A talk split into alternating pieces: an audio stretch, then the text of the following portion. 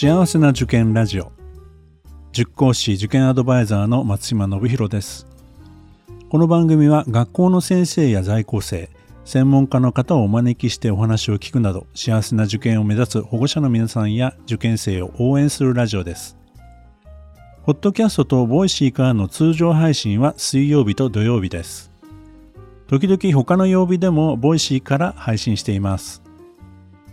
それでは今日もよろしくお願いいたします。今回のテーマは思春期女子との向き合い方です今日のテーマについては小学館はぐくむさんのウェブ記事からですねご紹介させていただきます、えー、私はですね、えー、7つの Q&A に答えている形でえー、ハググムさんが中学受験のアンケートを取られた時に多かった保護者の方の悩みについて、え、私が答えるという形で行ったものです。であの思春期の女子との向き合い方っていうのはなかなか難しいという声が多かったようなんですよね。でまあ実際私の経験でもですね現場にいてなかなかこう男の子と女の子やっぱり成長の差はやはりあるんですよね。でそういう時にお母さんと娘さんとの関係って難しくなるケースというのもよく見てきました育むさんに寄せられたご相談をちょっとご紹介しますね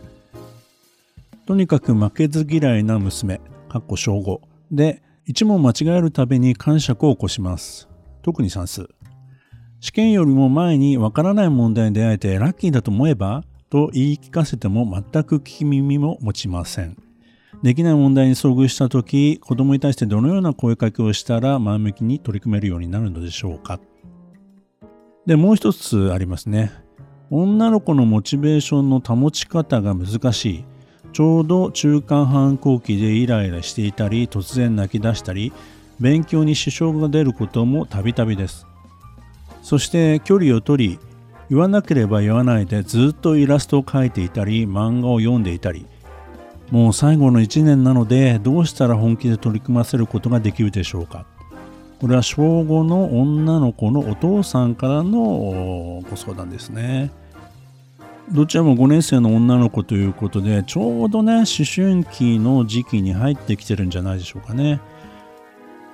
女性ホルモンの分泌もね活発になって、まあ、心も体も大人の女性とね成長を始めてる時期なんですよね。ただあのホルモンバランスが不安定な時期なんで、まあ、イライラの原因になってるっていうこともあると思います。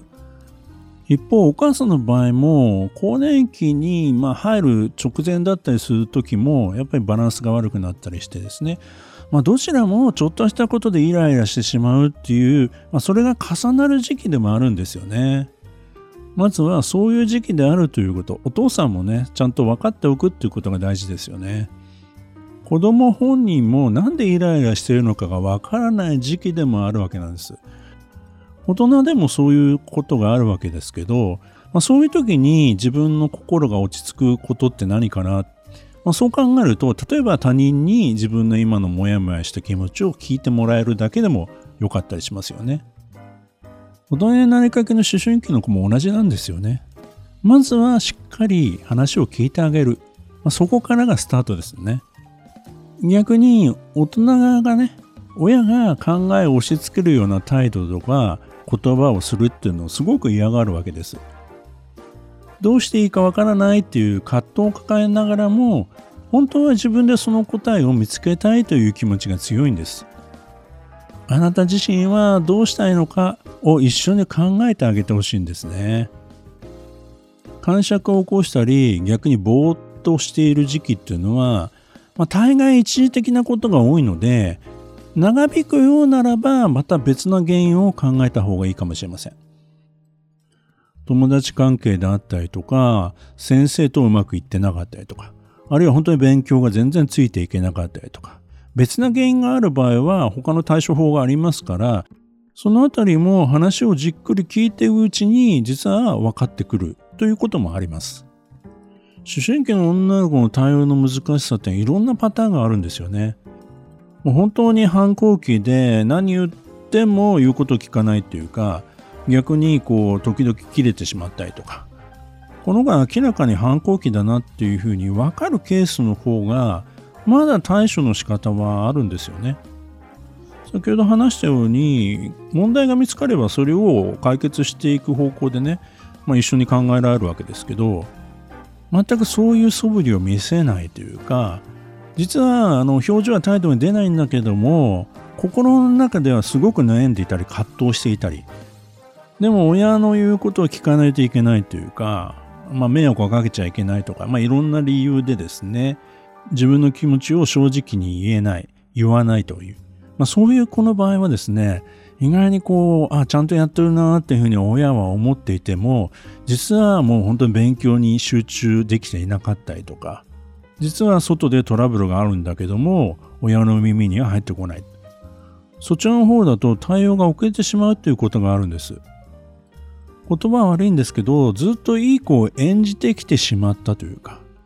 真面目でねちゃんと親の言うことをきちんと聞く。まあ、そういったね子供時代低学年時代を過ごしてきてだんだん心も体も成長していく中で親とは違う意見を持ったり親の言うことを素直に聞けなかったり、まあ、そういったね自分の気持ちをコントロールできずに困っている。でもなんか表面的には親の言うことを素直に聞いている自分。そんなふりをしてしまっている自分。そういったことにすごく葛藤があるんだけどもやっぱり言えない。そういう中でもう本当に勉強にも集中できないままなんかねちょっと勉強をごまかしてしまったりとか。でそれが長く続くと本当に勉強が分からなくなっちゃうのでそれ自体が非常に嫌というかもう自己嫌悪に陥っちゃうんですよね。まあ、子供のことなんでねそういう変化とか兆しっていうのは見えるんですけどでもなかなかね日々忙しい中だとなんとなくねあ体調が悪いのかなっていうところでまあ、見逃してしまうということもあると思うんです。思春期の子って男の子もそうなんですけど家にいる時と外にいる時の顔っていうのは違うことも多いんですよね。ですから外の人にも時々ね、えー、我が子の様子を聞いてみるっていうのはいいと思うんですよね。塾の先生もそうだし学校の先生もそうだしあるいは友達のお母さんとか家ではダラダラしてるけど、塾ではちゃんと勉強してますみたいなこともありますし、悪いことばかりじゃないんですよね。ですので、まあね、大人になれば、いろいろなことを子供も考えて、親が自分にどんなことを期待しているのかとかですね、大人の事情とかね、親のメンツとか、そういったことも含めていろいろね、忖度してたりするんですよ。ですから、子供の気持ちのね、本音の部分を引き出せるような、まあ、機会というかね、そういうのって日々日常の中でなかなか作りにくい部分もあるんでね。ちょっとお買い物に付き合わないと言ってねランチをしてくるとか、まあ、そういったね機会をちょこちょこ増やしてあげると子供があこういうふうに考えてるんだ。全然気づかなかったななんていうこともあると思うんですよね。大人だってっていうか親でもね人に話を聞いてほしいなっていうことはいくらでもあると思うんですよね。思春期の子供もね、もうそういうお年頃なんですよね。最近は企業研修なんかでも上司と部下との対話、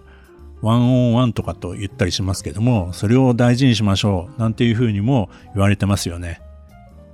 家庭の中でも子供との対話の時間をとってあげてほしいなと思います。この番組では保護者の方、受験生の皆さんからの質問や相談をお待ちしています。Voicy の6月の週末のテーマはお悩み相談室です。 Voicy のコメント欄か概要欄の Google フォームからご相談やご質問お待ちしております。平日いただければ週末にできるだけ回答したいと思っておりますのでよろしくお願いいたします。今日の話聞いてよかったなと思う方はぜひ登録フォローをお願いいたします。それでは次回も幸せな受験ラジオでお会いしましょう。